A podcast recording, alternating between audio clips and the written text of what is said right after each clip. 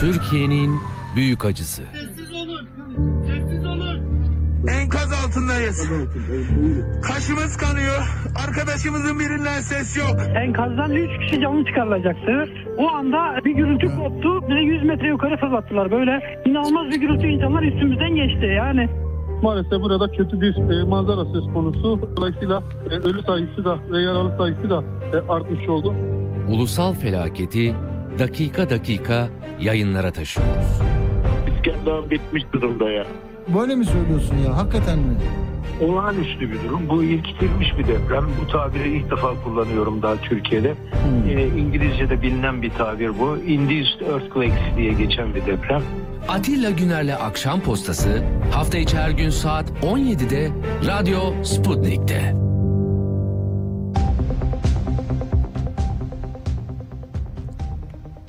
Merhaba, merhaba, merhaba. Hoş geldiniz efendim. Bugün 2 Mart Ankara'da bir şeyler oluyor. Saadet Partisi Genel Merkezi'nde kapılar kapalı, mütevazı bir halının üzerinde muhtemelen hani Merinos marka bir e, fabrika halısının üzerine kurulu altı e, vatandaşımızın oturduğu masayı gördüm.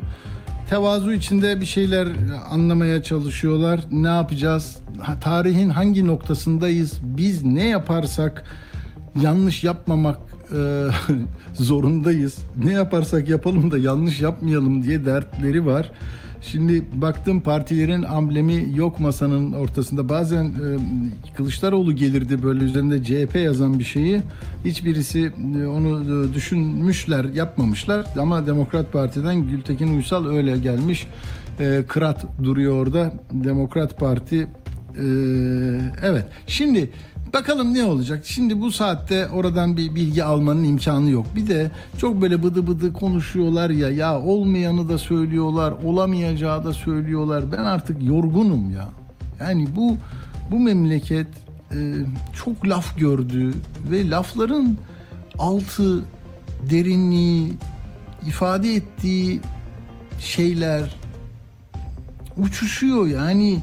Zaten sözleri dinleyip dinlemediğimizden emin değilim. Herkesin kendi kafasında genel olarak hani kırmızı köşe, mavi köşe o silahlı kuvvetlerin tatbikatlarındaki gibi olmaya meyletti. Ee, kendiliğimizden almadık mavi rengi. Hani bizim istifa diyen kardeşimize de mavi köşedesin dediler.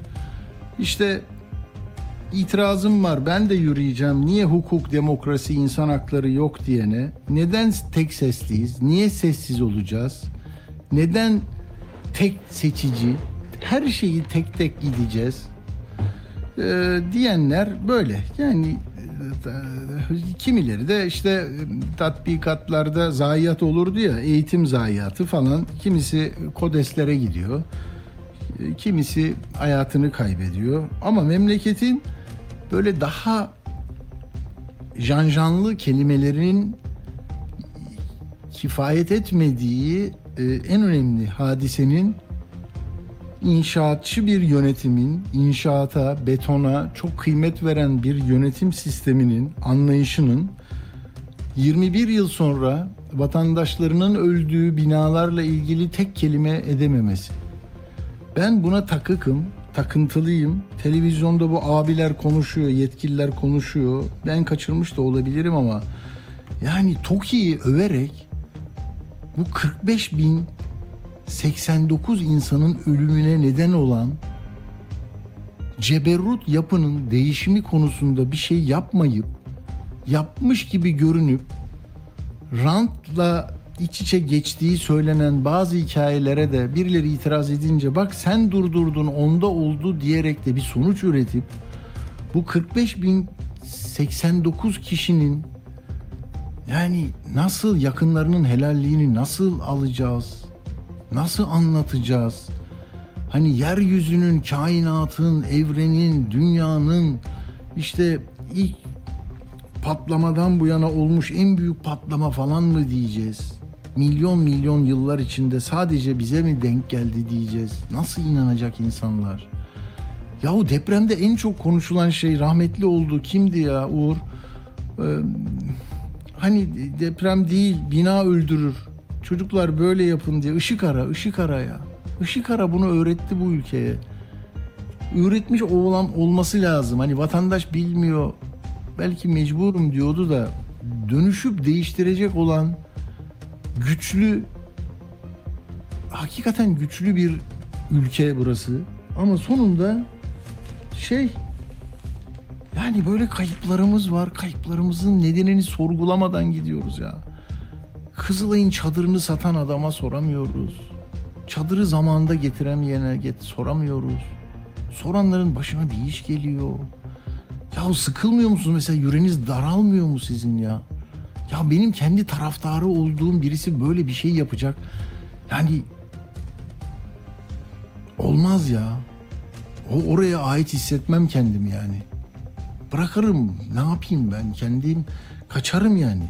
Bu bu bu bu kaçınılmaz bir şeyse ve böyle kurgulandıysa onun içinde olmam.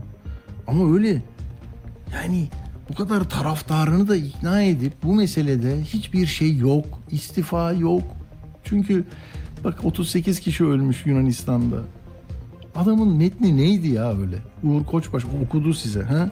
Ben onu böyle her programda okusam, hiç değilse böyle hani çocuk yetiştirenler, yani daha genç insanlar falan oradan bir şey etkilenirler mi?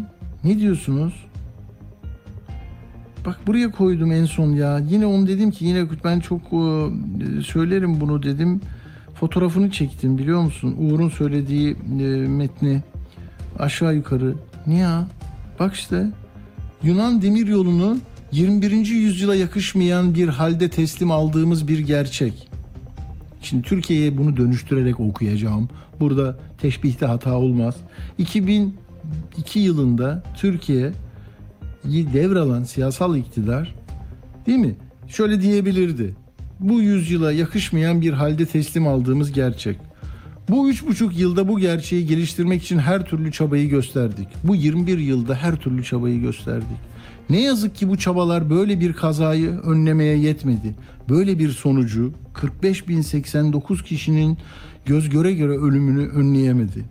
Ve hepimiz ve özellikle benim için çok ağır. Bu kadar trajik bir şey olduğunda sanki hiçbir şey olmamış gibi devam etmek mümkün değil. Evet. Devam etmek mümkün değil ama nasıl mümkün oluyor ona çalışın.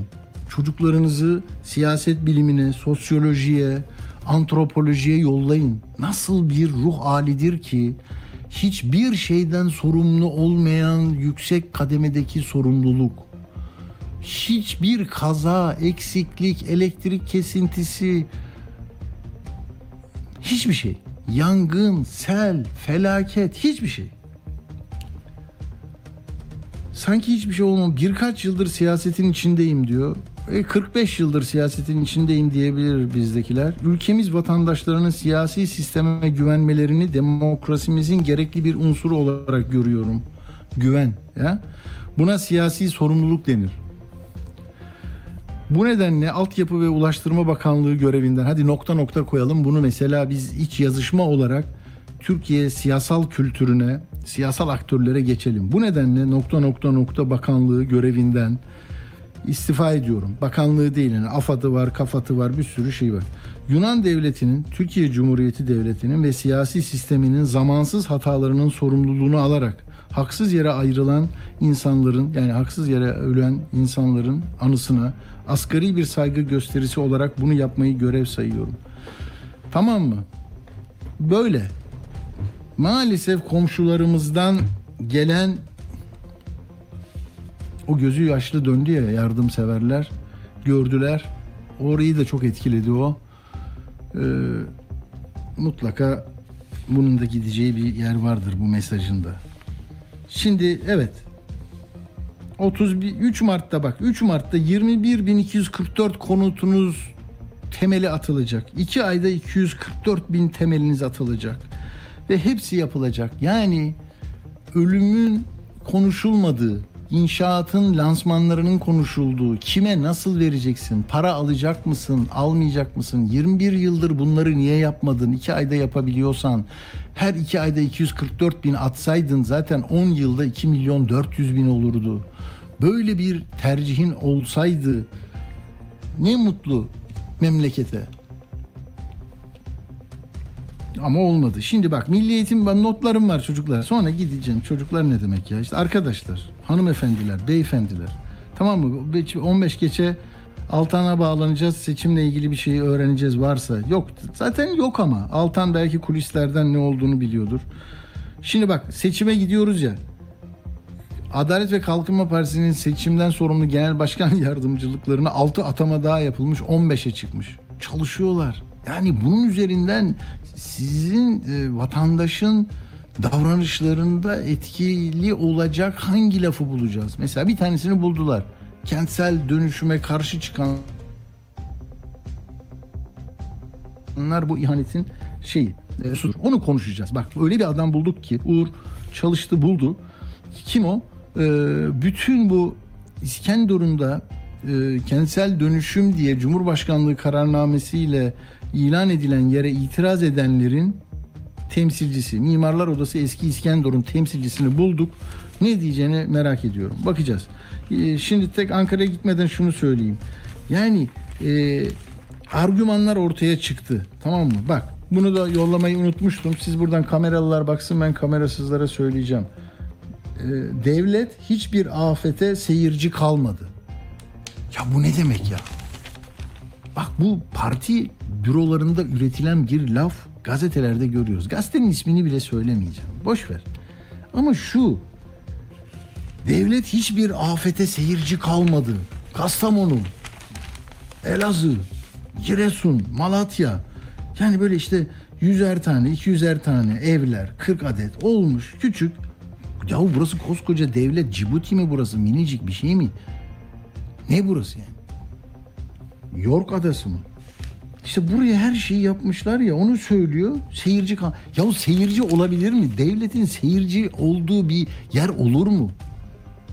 Neyle mukayese ediyorsun? Yani seyirci devletler var, biz seyirci değiliz, biz her yere gidiyoruz. Ne diyorsun abi? Safsata boş, içeriksiz, dayanaksız. Kelimeler artık şey yapmıyor. Sana yardımcı olmuyor. Böyle diyorsun.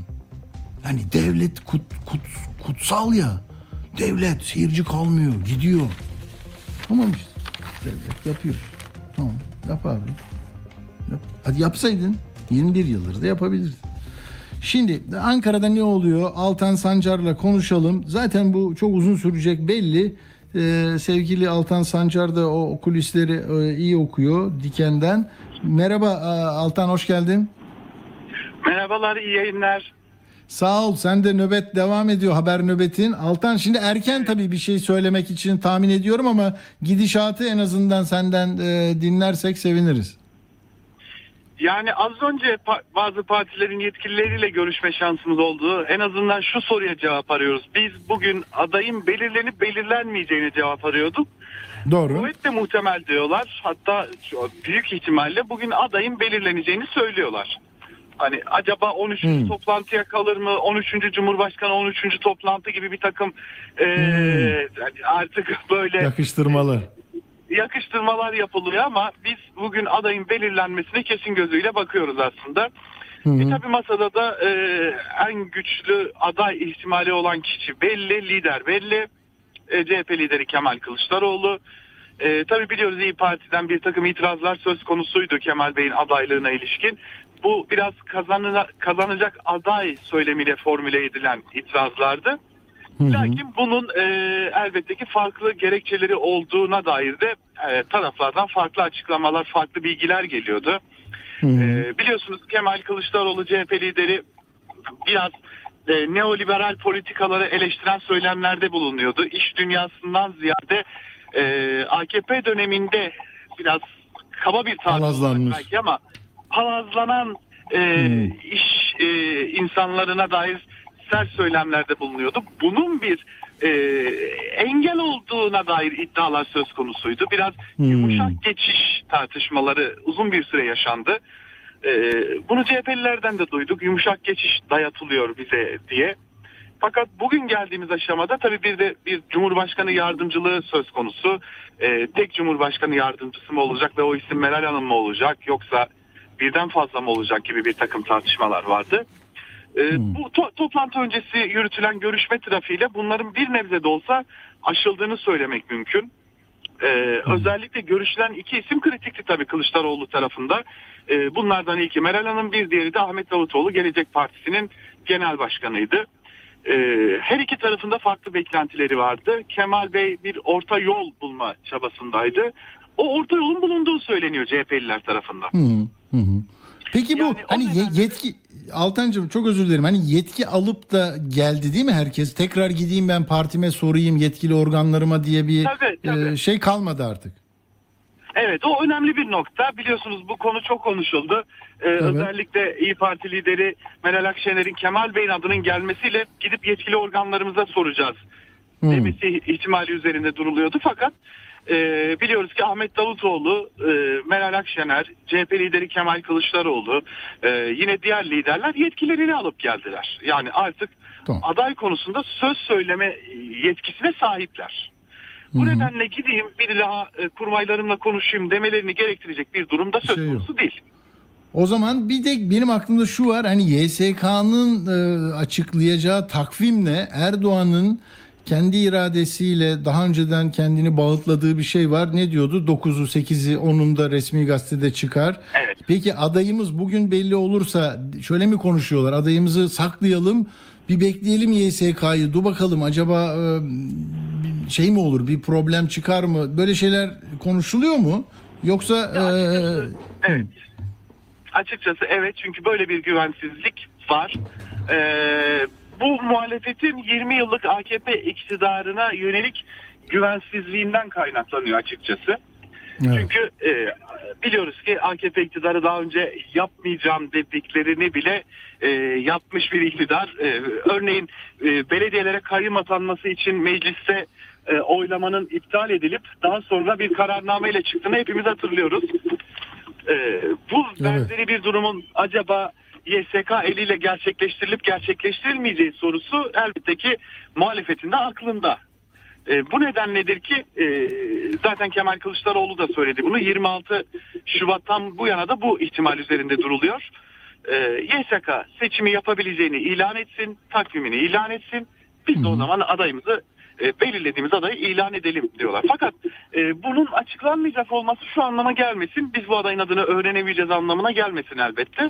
Tabii. Hayır ben onu diyecektim Altan. Şimdi gazeteciler hani şöyle bir şey demezler. Yani e, ne bileyim kategorik olarak e, uygulamaları med- basın özgürlüğü, ifade özgürlüğüne dönük e, e, hataları nedeniyle diyelim ki Erdoğan ve ve Adalet ve Kalkınma Partisi'ne mesafeli gibi görünürler ama e, dost cephe gibi görünen yeri de yalnız şey bırakmazlar gazetecilik dışında. Orayı da uğraşacağız değil mi? Koşturacağız. Onları zor durumda bırakacak adayı da tespit edeceğiz yani. Çünkü gazetecilik yapıyoruz.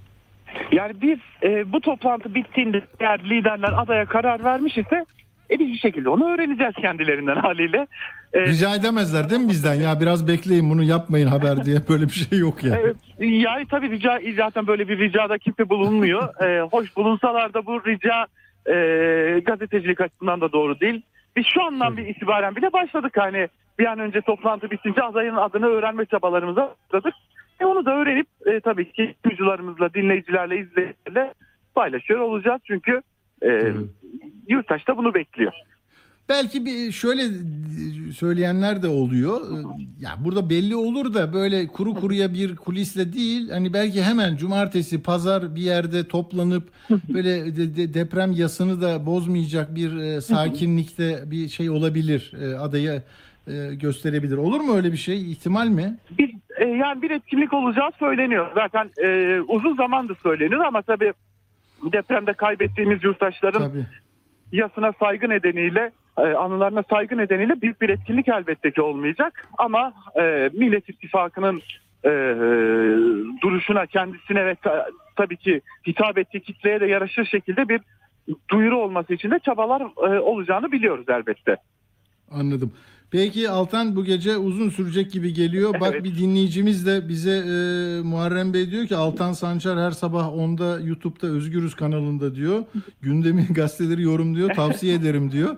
Bu, bu, bu vesileyle e, biz de senin e, o faaliyetini e, duyurmuş olduk. E, senin Çok de çok teşekkür e, ederim kendisi kendilerine. Sağ ol. Biz de sana teşekkür ediyoruz zaman ayırdığın için. Kolay gelsin. Çok çok teşekkürler. İyi yayınlar diliyorum. Saygılar. Sağ olun, sağ olun.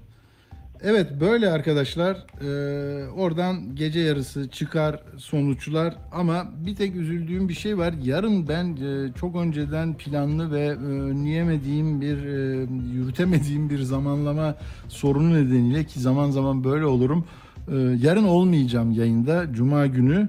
Hemen kıpraşmayın nerede ne oldu diye e, bir yerdeyimdir ve e, sağlığım yerindeyse mesele yoktur zaten. Ee, olur böyle e, vakalar. Ee, yani yarın belki bunu mm, konuşamıyor olacağız ama pazartesi günü daha böyle sindire sindire sonuçları, mm, etkileri açısından değerlendireceğiz. O zaman hızlı gidelim. Ee, çok az vaktimiz var. Yani şunu söyleyeyim ben. Bir, dokunulmazlıklar kalksın. Bak deprem meprem değil tamam mı? Yani 218'i tutuklu müteahhitlerin 151'i firarda tamam. Öyle yürüyor. Ne olacağını göreceksiniz sonra. Hangisi tutuklu kaldı? 301 maden e, kazasında, faciasında, cinayetinde insanların mahkumiyetlerine yol açacak son kararı veren Yargıtay Ceza Dairesi'nde gece yarısı e, üyeleri değiştiren irade bunlarla ilgili de mutlaka bir e, şeye sahiptir. E, yol haritasına. Diyelim geçelim. Hani dokunulmazlık Bak Ali Mahir başarır. Bir mahkemede yani bir sıradan bir şey söyledi ya. O kadar. Mahkemede Yalova'da gidecek. Şimdi dokunulmazlığını kaldıracaklar. Bu gürültü patırtı. Lütfü Türkkan. Hani hakaret, küfür kimse kabul etmez. Ayıp, ayıp, yakışmaz. Ama gel dokunulmazlığını. Ya bekle zaten bitecek işte. Ne olacak? Seçimler var seçimlerden sonra alırsın ne yapacaksan böyle bunların derdi bu Ee, hızlandırılmış ha Fenerbahçe tribünü gelmesin Kayseri'ye gelmesin buradan istifa demesin ya kimin istifa diyeceği o günkü ruh halini barometre mi var sende gelecekler bir daha istifa diyecekler diye nereden istihbarat teşkilatından mı alıyorsun bu çocuklar sarı lacivert takınıyorlar geliyorlar alkışlıyorlar bir de depremle ilgili görüntülerden etkilenip bunu söylüyorlar. Zaten hediye atıyorlardı. Depremle özdeşleşmişti oradaki duygu futbol değildi ki. Sen gel onu şimdi e, böyle yap. Dün söylemiştik yürütmeyi durdurma kararı e, çıktı bugün. Ne oldu? Mahkemeye gitmişler. İdare mahkemesi dedi ki ya kardeşim bu nasıl bir şey ya? Bir bana cevabını verene kadar yürütmeyi durduruyorum. Şimdi bir, bakın cevap gelince bir gün kalacak. Ben orada bir e, Uğur'a söyledim galiba. Bir gün var. Cuma günü akşama doğru e, cevabı oraya verecekler. Yürütmeyi durdurmanın da kalkması için öbür tarafa bir üst mahkemeye başvuracaklar. Acaba ne çıkacak onu da hep birlikte göreceğiz. Bilmiyorum. Zaten e, ya stat'taki insanların e, evine tebligat gidiyormuş ya. Diyor ki bak 6222 sayılı yasanın 14'te bir maddesi şöyle diyor arkadaşlar. Spor alanlarında taraftarların grup halinde veya münferiden belirli bir kişiyi hedef veya muhatap alıp almadığına bakılmaksızın. Yani boşluğa bir şey diyecek abi. Gören kişiler tarafından tehdit ve hakaret olarak algılanacak tarzda aleni olarak söz ve davranışları da bulunmaları halinde gördün mü? şöyle şöyle şöyle cezalar gelirmiş. Tehdit veya hakaret. Yani istifa dediğin zaman tehdit. Tehdit ne? Tehdit Alaaddin Çakıcı'nın yaptığı. Kürşat Yılmaz'ın yaptığı. Vatandaşın işler iyi gitmediğinde kulüp yönetici Ali Şen'e de Ali Şen başkan Fenerbahçe şampiyon diyordu o çocuklar. E o zaman başkası yönetiyordu. Aziz Yıldırım yönetiyordu. Başka başka aşık yönetiyordu. Ne yani bu ya? Orada da istifa sen gidersin Ali gelir, Veli gelir. Ne oldu yani? Hakaret nerede? Sürttük mü dedi? Adi mi dedi? Haysiyetsiz, şerefsiz, alçak mı dedi? Tehdit ve hakaret diyor ya. Hakaret de yok, tehdit de yok. Nasıl bir sistemin içinde olduğumuzu bunu bunları ileride var ya belgeseller, kitaplar, filmler, Allah'ım ya Rabbim romanlar bunlar hepsi olur. Bak uygulanacak yaptırımlar diyor. Adama şunu diyor ya. Bak seyirden yasaklanan kişi tebligat gelmiş evlerine. Yasaklama kararının sebebini oluşturan fiilin işlendiği müsabakanın taraftarı olan yani Fenerbahçe olan taraftarı olduğu takımın katıldığı spor müsabakalarının yapılacağı gün işte cumartesi günü Kayseri maçı yurt içinde bulunduğu takdirde kaçarsan iyi yani müsabakanın başlangıç saatinde ve bundan bir saat sonra bulunduğu yere en yakın genel kolluk birimine başvurmakla yükümlüdür. Abi ben diyor geldim karakola hani izlemedim hakikaten lanet olsun ben bir istifa dedim. Fener'le meselem yok ama sen bana Fener'i izleme dedin. Halbuki ben A Haber'de Sayın Cumhurbaşkanı'nı izledim. Dese ne olacak mesela? Helalleşecekler mi? Af mı çıkacak o zaman? Ne olacak? ya böyle bir şey olur mu? Karikatür müsünüz ya? 8. fıkradaki yükümlülüğe aykırı hareket eden kişi 25 günden az olmamak üzere adli para cezası. Tamam. Tamam adli para cezasını anladık. Mesela Karadon'da tamam mı 8 kişinin ölümüne yol açan şimdi TTK'nın başına getirdiğiniz genel müdür de para cezası taksitle 2 yılda ödüyor. Bak cinayete öyle çıkartıyorsunuz. Burada da istifa dediği zaman bunu çıkartıyorsunuz. Yani bu modelin, bu hibrit modelin ne olduğunu siyaset bakar, akademi bakar. Ben bir şey bilmiyorum. Ve nasıl yasaklanıyor? Bak 18'e 10. Seyirciden yasaklanma kararı, seyirden yasaklanma kararı verilen kişi yasak sürecince spor kulüplerinde, federasyonlarda, taraftar derneklerinde yönetici olamaz. Spor müsabakalarında hakem, temsilci, gözlemci olarak görev yapamaz. Bu da Ekrem İmamoğlu maddesi. Hani ya bunu yapmak ahmaklık deyip bak sen bize nasıl düşüyorsun? Hangi kurula diyorsun? Çık ya bakayım buraya. Tık sen bir daha yapamazsın. Çık oradan. Yahu maşallah. Maşallah maşallah. Şimdi arkadaşlar ben bir şeye epeydir e, ta- takık vaziyetteyim ya. Kentsel dönüşüm hemen arıyoruz arkadaşlar. Hemen arıyoruz. Şimdi nereye gidiyoruz biliyor musunuz? Eee dediğim gibi Ercüment Kimyon'a gidiyoruz. Mimarlar Odası eski İskenderun temsilcisi. Şimdi nedir mesele? Diyorlar ki e, ne diyorlar? Biz 21 yıldır buradayız. 21 yılın e, son e, 10 yılında bir yasa çıkardık. Kentsel dönüşüm. İşte e, Bağdat Caddesi'nde yapıyorsunuz, Kemerburgaz'da yapıyorsunuz, güzel yerlerde yapıyorsunuz, Boğaz gören sırtlarda yapıyorsunuz falan. Ama biz bir de İskenderun'da yapacaktık. Ondan sonra itiraz ettiler. İşte onlar katil diyorlar. Burada ölüm ölüm var. Yani neden itiraz etmişler? Tamam mı? Geldi mi beyefendi? Nasıl?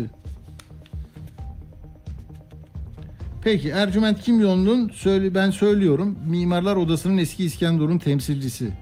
Kentsel dönüşüm diye ilan edilen yerlerin ben ön görüşmenin notlarını söylüyorum. Kupon arazilerdi diyor. 1 2 3 katlı yani 2 3 katlı gece kondular. Çoğu hazine üzerine arazisi üzerine kuruluydu diyor. Ne yapmışlar biliyor musunuz? Bunları yıkıp moloz parası olarak 18 bin lira önerdiler. İşte araya girmişiz, girmişler. Ya böyle şey olur mu? Bu insanlara moloz parası diye bir şey olur mu? Hadi bunu düzeltin. Çünkü yerine 12-15 katlı binalar yapacak. Kim kimin rantı bu? Kim kazanıyor? Hani depremden korumak için değil seni. Enflasyondan korumak için ya, ya girişimcinin parasını tamam mı? Ee, yani müteşebbisin kenarda köşede durmuş külçe altını olabilir, dövizi olabilir. Bozacak, inşaat yapacak, kazanacak. Yani enflasyona karşı korumak istiyoruz biz onu. Sizi depreme karşı koruma meselesi diye düşünebilirsiniz. Adı öyle çıkmış olabilir. Peki sonra bir büyük mücadeleyle arkadaşlar gelirse beni uyarır mısınız? Metrekaresi 8 bin liradan 100 metrekarelik yeni ev için 800 bin lira para istemişler. Ya bunlar çok yoksul insanlar. Sonra 30-35 metrekaresini bedava verelim demişler. Meblağ yine oradaki vatandaş için çok yüksekmiş tabii. Ee, sonra dernekler kurulmuş. Mahalleli, muhtarlar vesaire işte oturmuşlar. Hukuki bir süreç başlamışlar. Ya sen moloz parasını almak için geliyorsun. Senin derdin depremde vatandaşın ölmemesini isteyen yani ne derler ona Ee, öngörülü ve önceden e, olası tehlikeleri bertaraf etmek isteyen bir yönetici modeli. Tamam mı? Yani harika mı? Öyle misin sen? Değil ki. 18 bin lira moloz parası diye başlamış ya. Sonra deprem riski var dediler. E, rapor yoktu. Sonunda da işte bu meydan, Cumhuriyet, Pınarbaşı, modern evler e, varmış. O- orada oluyor bunlar. Evet merhaba Ercüment Bey. Ercüment Merhabalar. Kimyon. Şimdi Evet, ben biraz merhabalar. giriz, girizgahını yaptım. Bizim e, 10 10 13 dakikamız var. Ben soruları biraz da radyoyu kısar mısınız? Kulağıma geliyor tekrar. Radyoyu kısacağım derken bir kendi sesimi kısacağım. Ha anladım.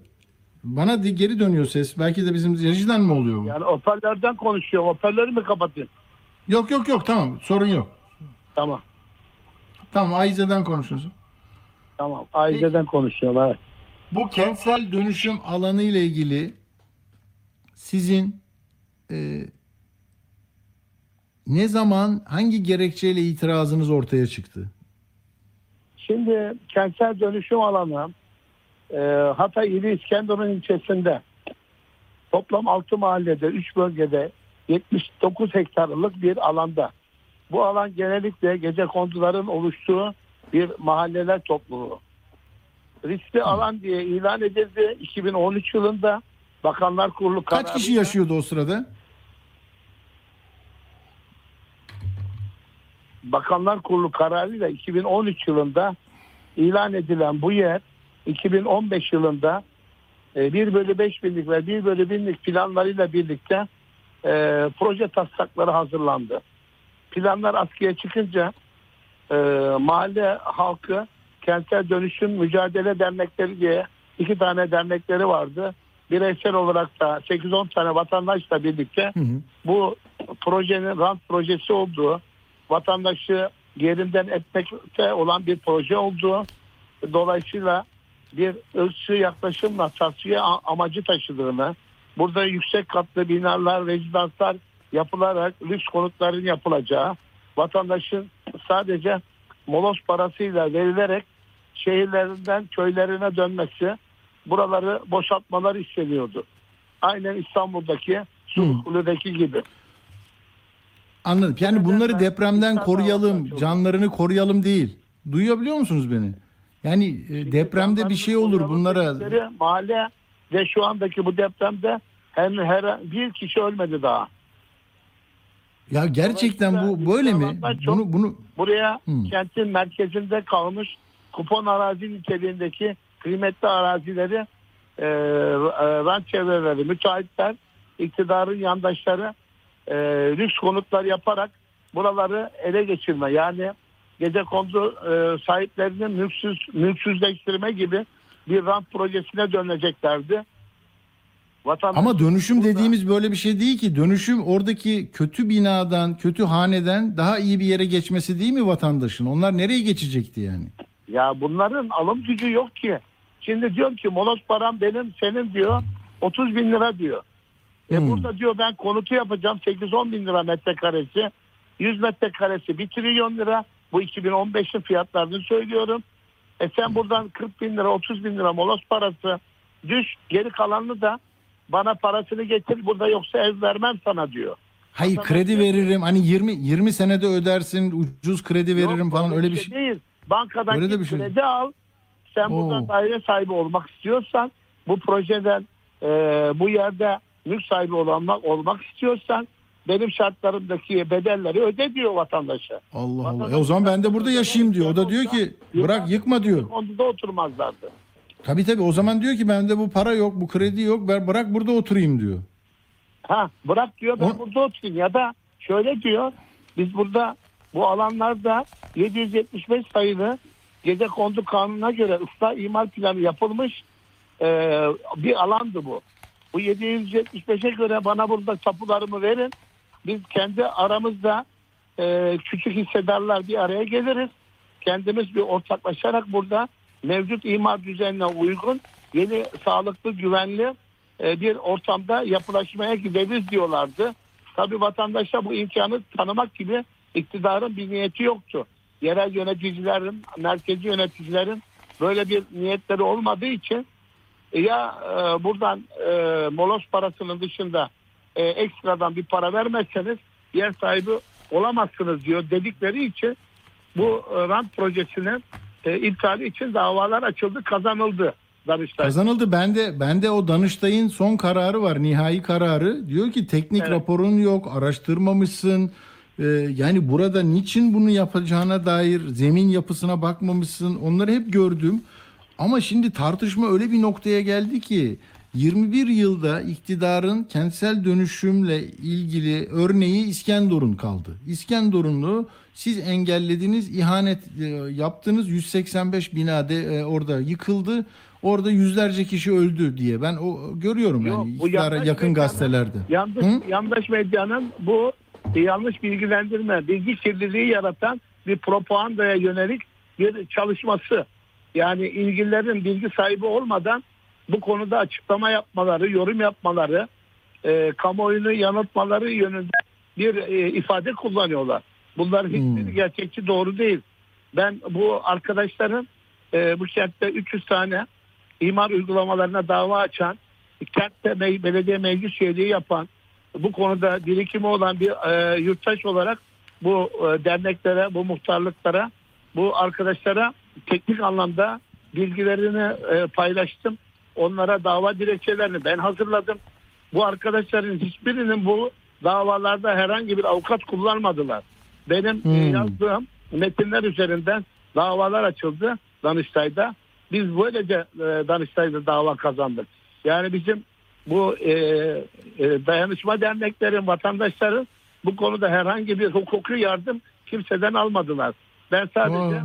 e, İstanbul, Ankara'daki e, derneklerin ya da kentsel dönüşüm adı altında buna benzer açılan davalardan yararlanarak bu mücadeleyi sürdürdük. Çok enteresan. Demek ki yani burada asıl bu, bu yoğun propagandanın en- e, mesela en son AK Parti grubunda da video izlettiler. E, kentsel dönüşüme işte Kılıçdaroğlu da karşı, Akşener karşı. Halbuki burada da İstanbul'da Boğaz manzaralı Tokatköy ya da çok büyük ticaret hacminin olduğu Merter'deki yerleri konuşuyorlar. E, orası da depremin e, ya- yaratacağı e, tahribatı önlemek için değil, can kaybını azaltmak, insanlara güçlü binalar yapmak için değil. Böyle anlıyorum ben. Doğru mu? Evet doğru. Doğru. Yani peki bunu bunu bunu niye anlatamıyor insanlar? Anda seçime giden bir ülkede böyle bir argüman var. Bunu söylüyorlar. Şimdi ben gazeteci olarak bunun e, ne kadar e, gerçek olduğunu e, ve sorumlusunu aramak için yola çıktım. Ama şimdi bulduğum siz yani biz burada mağdur eden bir projeydi ve biz e, hani ölmeyi tercih ettik diye bir sonuç çıkar mı buradan? Hayır biz istemedik, karşı çıktık, sonra da e, ölüme yol açtık. Böyle bir sonuç çıkmıyor benim anladığım. Ölüm gerçekleşmedi ki çünkü herhangi bir olumsuz bir yapılaşmanın önünü kapattık biz. Yüksek katlı Hmm. binalar yapacaklardı. Şimdi benim söylediğim şu. Ben 25 yılda yüksek katlı yapılarla ilgili belediye meclisinin aldığı onlarca karara hatta yüzlerce karara dava açmış biriyim. Bu Tabii. açtığımız davaların sonuçlarında dava kararla bağlanana kadar bitmiş olan binalar bugün yüksek katlı binalar yıkıldı. İçinde onlarca yüzlerce ölü gerçekleşti. Yani bu aslında e, belediye yönetimleri, yerel yönetimlerin imal yetkilerini kamu yararına değil özel rant çevrelerinin ihtiyaç ve isteklerine göre e, yandaşlarla bölüşecekleri projelere e, onay verdikleri bir meclis kararlarıyla oluşmuş olumsuz kararlar. Kentin gerçeğine, jeolojisine, topografyasına uygun olmayan, kamu yararı taşımayan projeler Hmm. bunlar. Bunları Bu konularda siz mesela bir e, Uğur'la konuşmuşsunuz yayın öncesinde siz tehditte e, saldırıya da uğramışsınız hatta değil mi? Bu bu ben şöyle söyleyeyim. Ee, en az üç defa silahlı saldırıya uğradım. Ee, arabamı yaktılar. Oturduğum evi yıktılar. Ben hangisini söyleyeyim? Bunu da belediye başkanının e, az, azmettiricileri tarafından yapıldığını İskenderun kamuoyunda hatta istihbarat bilimlerimiz bilmediği bir konu değil. Ama Peki savcılık savcılık bu savcılık buradan bir sonuç tertipsizlikle sonuçlandı. Öyle mi? Savcılıktan sonuç alamadınız yani bu şikayetlerden. Yok e, Tamam. hepsi faili meçhule gitti. Ya Yani o ben size şöyle söyleyeyim. Çenemin kırıldığı bir dava konusu e, darp edildiğim olay İskenderun Ordu Evi'nin sahil bulvarında kameraların önünde olan yerde kamera kayıtları bile silindi. görüyor musun? Şimdi hangisini söyleyeyim? Yani devlet otoritesi bu rant çevrelerinin belediye başkanı yönettiği rantın e, koruyuculuğunu bir anlamda üstlenirse bakın bu felaketlerin sorumluluğunu başka yerde aramaya gerek yok. Bu kentte bu planları onay verenler belediye başkanı iki dudağının arasında istemediği hiçbir plan değişikliği meclis gündemine alınamaz, onaylanamaz. Tabii. Tabii. Aslında şöyle bir şey daha var. Şimdi Türkiye'de tek adam başkanlık sisteminden bahsedilirken tek adam belediye başkanlık sisteminden hiçbir farkı yok bunun. Hmm. Aslında siyasi partiler, ana muhalefeti e, yönetenler, altılı masa programlarına yerel yönetimlerde de bu tek adam belediye başkanlık sisteminde de reform sağlayacak kanuni düzenlemelerin de bu seçim propagandasına Doğru. ya da programına almak zorundalar. Tek adam belediye başkanlık sisteminin şu andaki Cumhurbaşkanlığı ve başkanlık sisteminden bence hiçbir farkı yok. Doğru. Peki Ercüment Bey çok önemli. Şimdi Rönesans var. O da mesela kaç kişiye mezar oldu? Yeni yapıldı değil mi? 2000 öncesi de değil o. Hatta orada bir eski mimar odası başkanının da adı geçiyor. Yani yöneticisi o da Doğrudur. tutuklandı. Siz mesela e, yine onu öğrendiğime göre e, orada da siz muhalif olmuşsunuz değil mi? Şimdi ben 2006-2008 yılında Hatay Büyükşehir e, Hatay e, Mimarlar Odası'nın şubesinde başkan yardımcısıydım. İl Hı. Genel Meclisi kararıyla 650 hektarlık zeytinlik tarım arazilerinin imara açılması gibi e, bir bölgeyi e, 1 bölü 25 bin ölçekli bir planda değişikliğe uğratınca biz Mimarlar Odası olarak dava açtık. Dava sürerken bir böyle baktık ki Antakya Belediye Başkanı'nın güdümündeki, kontrolündeki mimarlarla İskenderun Belediye Başkanı'nın güdümündeki, kontrolündeki mimarların bizim e, Mimarlar Odası'nın kongre seçimlerinde karşımızda liste çıkardılar.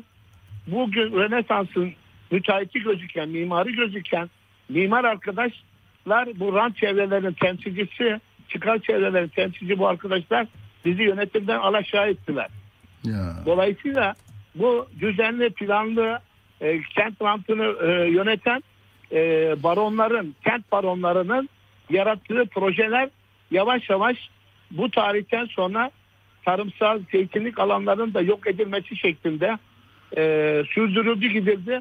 Bu, bu program kapsamında Rönesans'ın bulunduğu bölgede yüksek katlı yapılaşma izinleri alındı. Bu arkadaşımız yani bu e, e, tutuklanan arkadaşımız 3 dönem Hatay Mimarlar Odası şube başkanlığı yaptı. Onun devamındaki arkadaşlar halen oda yönetiminde yani açıkçası belediye yönetimleri, belediye başkanlığı bu rant ilişkilerini Mimarlar Odası gibi demokratik kitle örgütlerini etkisizleştirerek, yandaş hale getirerek, yandaş basın gibi kullanarak Hı. buradaki yapılan bütün rant projelerinin e, kamuoyuna e, kamu çıkarlarını koruyacak kişilerin oda yönetimlerinde yaptıkları e, bu demokratik mücadeleyi engelleyecek e, karşı gruplar oluşturdular. Yani Doğru, doğru, Ankara'da İstanbul'da Çok önemli Ercüment Bey. Ankara İstanbul'daki gibi e, meslek odaları buralarda Anadolu'nun taşra illerinde çok etkili değiller. Bu başkanlıkların gücünü altına giriyorlar. O rant gruplarının temsilcisi hatta e, bunların e, öncüsü, ayakçısı da oluyorlar. Böyle bir proje bakın Hatay'daki yaşanan büyük depremin sonuçlarını da yarattı. Doğru, doğru. Peki e, sizinle tekrar ben konuşmak isterim. E, Gerçekten çok e, bilgi sahibisiniz. Yaşananlara da tanıksınız. Depremi nerede geçirdiniz siz? Neredeydiniz deprem anında? Ben İskenderun'da İskenderun Arsuz arasındaki 3 katlı bir binadaydım. 3 katlı binada geçirdim. Çok şükür binamda Anladım. herhangi bir hasar Geçmiş olmadan, olsun. geçmiş olsun. bu şekilde atlatmış olduk. Halen Ercüment Bey ha- ha- ha- anladım. Çok, çok geçmiş olsun. Ee, sizle e, hafta içinde tekrar temas etmek isterim çünkü soracaklarım var. Süren bugün sınırlıydı. Biraz da geç ulaştı arkadaşlar size. Evet. Ee, ama dediğim gibi bu kentsel dönüşümü engelleyenler meselesinde e, en önemli tanık sizsiniz. Çünkü herkes İskenderun'u konuşuyor. O daha detaylı bilgi belki orada yaşayan insanları da bulmamıza yardımcı olursunuz. Onların yaşadıklarını belki muhtarlarla konuşuruz. Bu meseleyi daha e, önüne koyarız Türkiye'nin çünkü e, şey yani e, Şimdi tatmin bu, edici. Bu konu, bu konu teknik ve hukuki bir mesele olduğundan muhtar arkadaşlarımız, bu mücadeleyi götüren arkadaşları bilin- bilinçlendirmek üzere çok zaman harcadık. Onları e, bu konuda bilinçlendirmek için Şehir Plancıları Odası Başkanı o zamanki Orhan Sarıaltun hocamızı da İskenderun'da ticaret odasında bir panelde konuşmacı haline getirmiştik. Bu amaçla e, halkı bilinçlendirme projelerimizi de bu arada Anladım. e, şey yaptık e, yani sürdürdük. Çünkü bir tek bizim bireysel sözümüzden öte bu konuda daha otorite olan Şehir Plancıları Oda Başkanı'nı İskenderun kentinde panelist yaptık. Bu konuda konuşmacı yaptık. Nasıl bir mücadelenin nasıl yapılması gerektiğini hocamız e, bu toplantıya Anladım. katılan hemşehriler Tamam Ercüment Bey çok teşekkür ediyorum. Bir konuğum daha var benim. Ee, konuşmak üzere pazartesi salı günü. Sağ olun hoşçakalın. Görüşmek üzere. Hepiniz sağlıkla kalın. Sağ olun, siz de. Hatay halkına geçmiş olsun diliyoruz. Sağ olun. Biz de geçmiş olsun diyoruz. Sağ olun. Evet böyle şimdi e, şunu söyleyeyim E, yani bak Osmaniye'de çadırlar bekletiliyor diye gazeteci soru soruyor. Soru sormayan gazeteciden gazeteci olmayacağını hep söylüyorum. Ali İmat kardeşi İbrahim İmat tutuklu. Neden? O yanıltıcı bilgiyi alenen yayma. Bunu da daha önce çıkarmışlardı biliyorsunuz. Eklediler 217'ye A. Ee, yani dediği şu 9 tır Sahra çadırı Osmaniye Belediyesi deposunda mı bekletiyor musunuz? Bu kadar ha soru bu. Yani istifa diyene bu- muamele bu. Soru soran gazeteciye muamele bu. Ama Ipsos deprem araştırmada gösteriyor ki ankette diyor ki en önemli e, ikinci sorunu deprem oldu. Hadi bakalım şimdi seçim meydanlarında sadece depremi konuşacağız. Sonra e, her 10 kişiden 9'u yardım kampanyalarına katılmış. Ama deprem yakımında kaçak yapılar hükümet ve belediyeler sorumlu diyor. Bak diyor ki e, e, toplumun çoğunluğu kaçak yapıları %75'i denetim yapan firmaları ve hükümet ve belediyeleri sorumlu tutuyor. Dolayısıyla e, bunlarda yani çadır satma meselesi, ahbapla e, işte Kızılay arasındaki ilişkiler hepsini bir araya getirdiğinizde Türkiye'nin daha şeffaf, daha öngörülür, ne yaptığını bilen, vatandaşına hesap veren bir e, memleket olması gerekecek. Başka bir şey değil. Şimdi de e, biz bakın her her e, f- faniye bu çalışma getirdi, hayat getirdi. Aslında 99'da getirmişti önümüze ama Türkiye böyle işte. İTKK anca toparlıyor kendisini. Şimdi e, ama can yakıcı bir mesele bu.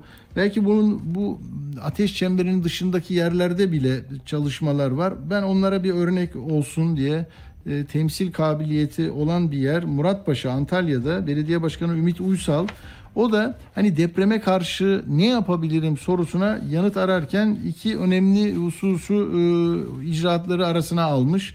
Onu duydum. Onunla konuşmak istedim. Ümit Bey merhaba hoş geldiniz. Merhabalar Atilla Bey. iyi yayınlar diliyorum. Çok teşekkürler. Saygıyla Sağ olun. selamlıyorum.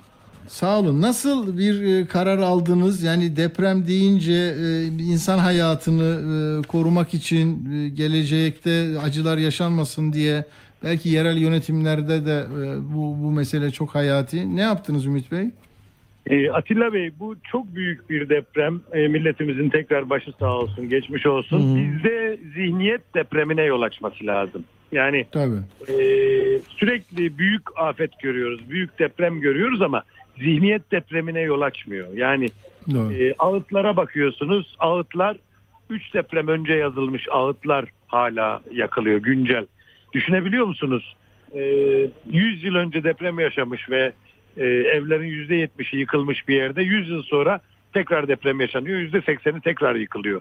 Bu kabul Evet. edilebilir bir şey değil. Biz e, çok köklü düşünmeye çalıştık. Ne yapabiliriz? Bir kere hani mecburen geçmişe dönme şansımız olmadığı için bundan sonrasını tanzim etmeye çalıştık. Ee, gördük ki e, perde beton e, diye bir teknik e, çok basit, herkesin bildiği, ek bir maliyet de getirmeyen bir teknik depremde binaların yıkılmasını önlüyor. Ee, yani buna keşke onlarca yıl önce bir devlet politikası olarak hep beraber geçebilseydik. Keşke Hı hı. hani boş harcamasaydık yılları. Buna, buna bir zorunluluk mu getireceksiniz siz? Biz buna zorunluluk getirdik. Dün meclisimizde. Ee, Adalet ve Kalkınma Partisi red oyu verdi. Diğer bütün partilerin oyuyla ee, perde beton zorunlu hale geldi Muratpaşa'da bundan sonra. İlaveten ee, güçlendirme projelerinden belediyemiz artık ücret almayacak. Yani şöyle Hmm. söyleyeyim. 1000 metrekarede 4000 lira güçlendirme projesi 4000 liraya mal oluyorduysa 150 liraya düşüyor. E, sembolik hale geliyor. E, bu da ayrı bir mali karar oldu. Onun dışında idari tasarruflarımız var meclis kararı olmayan. 55 mahallemizde 30'ar kişilik arama kurtarma ekibi oluşturuyoruz.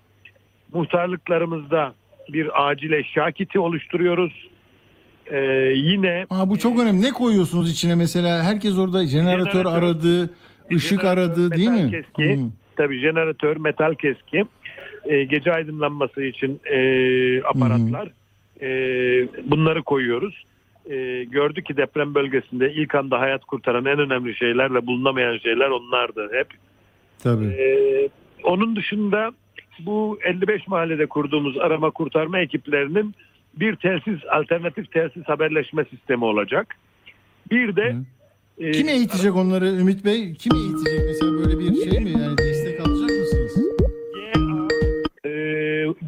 GA Murat Paşa var. GA Antalya temsilciliği bizim Murat Paşa'mızdadır. E, onlar zaten depremde 42 kişiyi çıkardılar sağ salim. E, e, alo Evet onlar eğitecekler yani. onlar eğitecekler Ee, ve e, şeyi de arama kurtarma köpeği yetiştiriciliğine e, başlıyoruz. Hmm. Ee, onu da zaman içinde 200 köpeğe kadar çıkarmayı hedefliyoruz. Ee, zor bir iş ama Çok. e, başlıyoruz.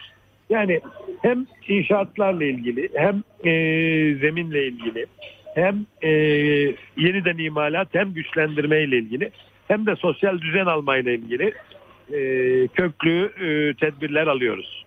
Anladım. Peki o şeyde bir, bir maliyet e, artışına yol açacak diye mi e, Adalet ve Kalkınma Partisi itiraz etti? Perde beton, perde duvar dediniz değil mi? Ona e, Yeterince teknik. inceleyemedik Hı. dediler. Yeterince inceleyemedik Hı. dediler.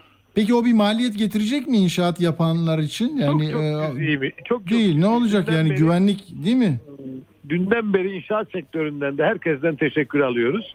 Hiçbir maliyet getirmiyor öyle katlanılmaz bir şey. Çok minimum bir şeyler getiriyor. Her kata e, çok düşük oranda Hı hı e, onun yete- bilimsel yeterliliği oranında perde beton yapılması gerekiyor.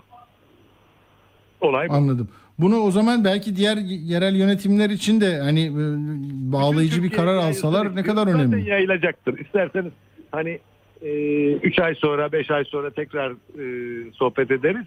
Tabii. Zaten bunun bu kadar e, hani zorunlu hale gelmemiş olması çok abes bir şey şu ana kadar. Yani hı. Doğru, e, doğru. bunun Türkiye genelinde zorunlu hale gelmesi mukadder gözüküyor yani. Çünkü şey- Anladım. ek bir masraf getirmiyor. Sadece bir tedbir yani. Bunu niye yapmayalım ki? Çok doğru.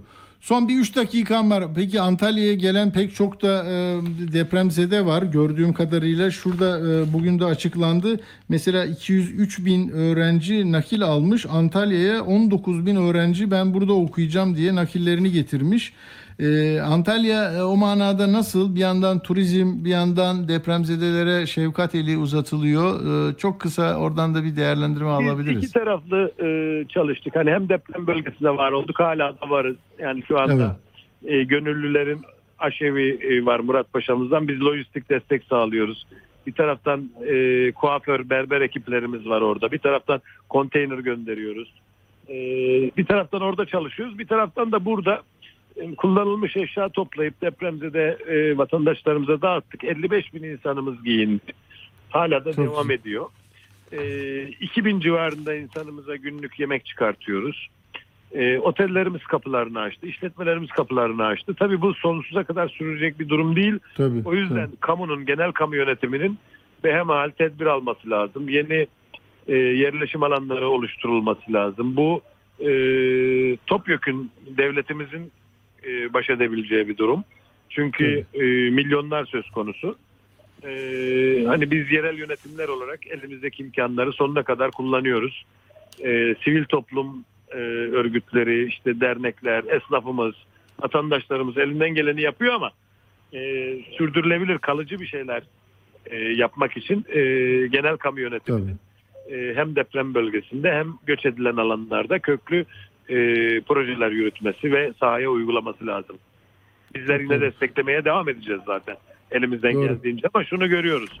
oteller ben turizm yapacağım dediği anda e, on binlerce insan burada konaklayamaz hale gelecek. Tabii. E, tabii. o da bir ayrı gerçek. Tabii.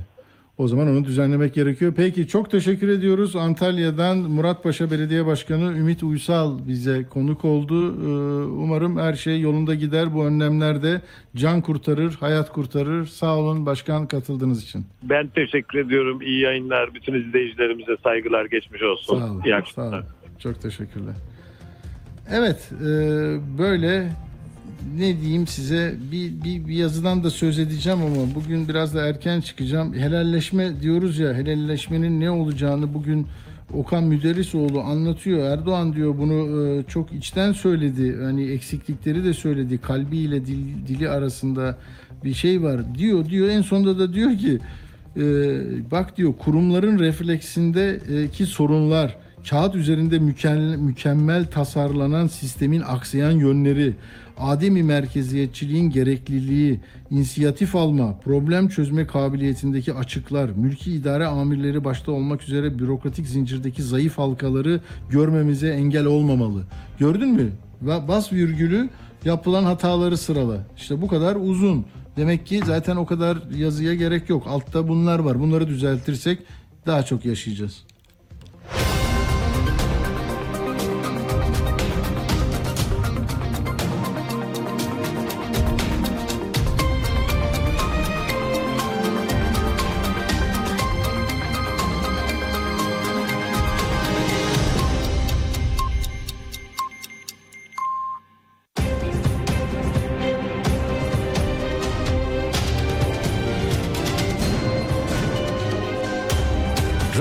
Sputnik. Anlatılmayanları anlatıyoruz. Radyo haberciliğinde bir klasik. Sorulmayanı soran, haberin peşini bırakmayan tarzıyla bir marka. Atilla Güner'le Akşam Postası, gündeme damga vuran konu ve konuklarla hafta içi her akşam 17'de Radyo Sputnik'te. Atilla Güner'le Akşam Postası devam ediyor. Evet efendim bir iki nottan sonra hemen e, Uğur'a gideceğim. O da şu hani AK Partili Bülent Turan da şimdi bunlar yavaş yavaş geliyor. Hani bakın diyor ki ya çadırı Kızılay niye sattı diyorlar mecliste. Keşke e, afet sırasında böyle bir ağır acılı günde hiçbir satış yapmasaydı, yapılmasaydı. Daha ne söyleyebilirim? Satarsan ne olur? İşte bugün olduğu gibi 4 milyon kişiye 3 öğün yemek veriyorsun. Bu konuşulmaz. Satarsan ne olur? Çadır vermişsin konuşulmaz. Bunu konuşuruz. Tabii doğru. Demek ki o zaman konuşulanların ne olduğuna değil, etik açıdan e, oranın ruhu nedir, Kızılay nedir, ne iş yapar, şirket nedir, biz ne yapıyoruz, niye satıyoruz, para nereye? Zaten işte ahbabı da şimdi yaraladılar. Herkes şimdi ay deniz fenerine de sen gitmişsin kuyu açmak için para vermişsin. O da diyor ki ya deniz feneri sizin eski deniz feneri değil. Ya 2008 yılında patladığında biz Vatan Gazetesi'ndeyiz. Almanya'da büyük dava oldu. 41 milyon avro tamam mı? amaç dışı kullanıldı diyorlar. Bilmem neler. Buradan faturalar, üç kağıt bilmem ne. Orada 5 yıl ceza aldı yöneticisinin birisi. Birisi 3 yıl aldı. Birisi 1 yıl aldı. Sonra orada neler vardı neler. 2012'de Türkiye onların hepsini takipsizlik dedi. Orada ceza var ki Almanya demişti ki asıl şey Türkiye'de. Asıl mesele e, büyük dolandırıcılık Türkiye'de. Şimdi orada adı geçenler, Zahit Akmanlar gör. Ne bir sürü isimler vardı. Unuttum valla. Şimdi hepsi yeniden o deniz fenerine e, kullan, açtılar, yürüyorlar, gidiyorlar. Hayırlı olsun. Uğur evet Uğur hadi bakalım sen de hızlı hızlı bize ne vereceksin? Merhaba. Ee, Şimdi son dakikayla başlayayım. Ekşi Sözlüğün erişim engeli kararı kaldırıldı. Ankara 4. Sulh Ceza Hakimliği Ekşi Sözlük avukatlarının yaptığı başvuruyu kabul etti. Şimdi Hmm. kararı okuyorum. Ee, diyor ki deprem sebebiyle bazı kesimler tarafından toplum düzenini bozucu paylaşımlar ve haberler yapılması, bu paylaşımlara gerekli müdahalelerin yapılmaması sebebiyle bu kararın Hmm. verildiği BTK tarafından bize iletildi diyor. Ama bu konuda mah- mahkeme kararlarına ekşi sözlüğün uymadığına dair herhangi bir belge sunulmadı. Ekşi sözlük avukatları bize Hmm. e, zaten bu e, şeylerin, o paylaşımların kaldırıldığına dair ispatları da sundular diyor. Kararlar uygulandı diyor. Tüm sitenin erişime kapanmasının orantısız olacağı kararı verildi diyor. milli güvenlik, kişilerin can ve mal güvenliğinin korunması ve kamu düzeninin korunması, suç işlenmesinin önlenmesi amacıyla erişimin engellenmesine dair bir e, gerekçe yoktur diyor. O Hı hı, yüzden hı. e, gereği düşünüldü. Mahşeyi kaldırdık diyor. Erişim engelini kaldırdık diyor. Şimdi bizde hükümet istifa meselesi tartışılıyor. İki ülkede daha tartışılıyor. Dün bahsettiğim Ulaştırma Bakanı'nın istifa ettiği Yunanistan'da bu iş tartışılıyor. Hı. Çünkü e, yani Yunanistan çok büyük bir afet olarak görüyor bu tren kazasını. Deprem kadar büyük bir afet olarak görüyor. 38 kişi hayatını kaybetti. Çok büyük gösteriler oldu Yunanistan'da bu kaza sonrası. Kaza değil cinayet e, yazılı pankartlar taşıyorlar. Hükümet istifa sloganları atıldı. E, Ulaştırma Bakanı'nın istifası yeterli olmaz. Bütün hükümetin bırakması lazım diyorlar. E, tabii Yunanistan'da seçim var. E, Temmuz'da yapmak istiyor onlar da. Belki erkene de çekecekler. E, Mitsotakis hükümeti de bu mesele nedeniyle anketlerde önde olmasına rağmen şimdi bir anda sarsılmış durumda. Ve e, bu işi çok ciddi bir şekilde inceleyip sorumluların hemen ceza almasını istiyorlar. Hemen bir bilimsel araştırma komisyonu kurdular. Başına çok önemli bilim insanlarını getireceklerini açıkladılar. Bugün bütün sorumlular hesap verecek diye e, de bir açıklama oldu. Yani seçim orada hani bizde nasıl depreme kilitlendiyse orada da tren kazasına kilitlenmiş durumda seçim meselesi. Bir diğer hükümet istifa denilen ülke İsrail. Ee, bahsetmiştim Netanyahu hükümeti yeniden kurulduğu zaman e, çok aşırı sağcı partilerle çok sert bir koalisyon kurdular. İsrail tarihinin en aşırı sağcı hükümeti deniyor. Netanyahu'nun başında bir eski başbakanlığı döneminden kalan davalar var. İşte rüşvet aldığına, görevi kö- kötüye kullandığına dair suçlamalar var. Bu davalardan da kurtulmak istiyor Netanyahu ve bununla ilgili bir yasal düzenleme hazırlığında İsrail hükümeti. Şöyle mahkemelerin verdiği kararların meclis tarafından kaldırılması.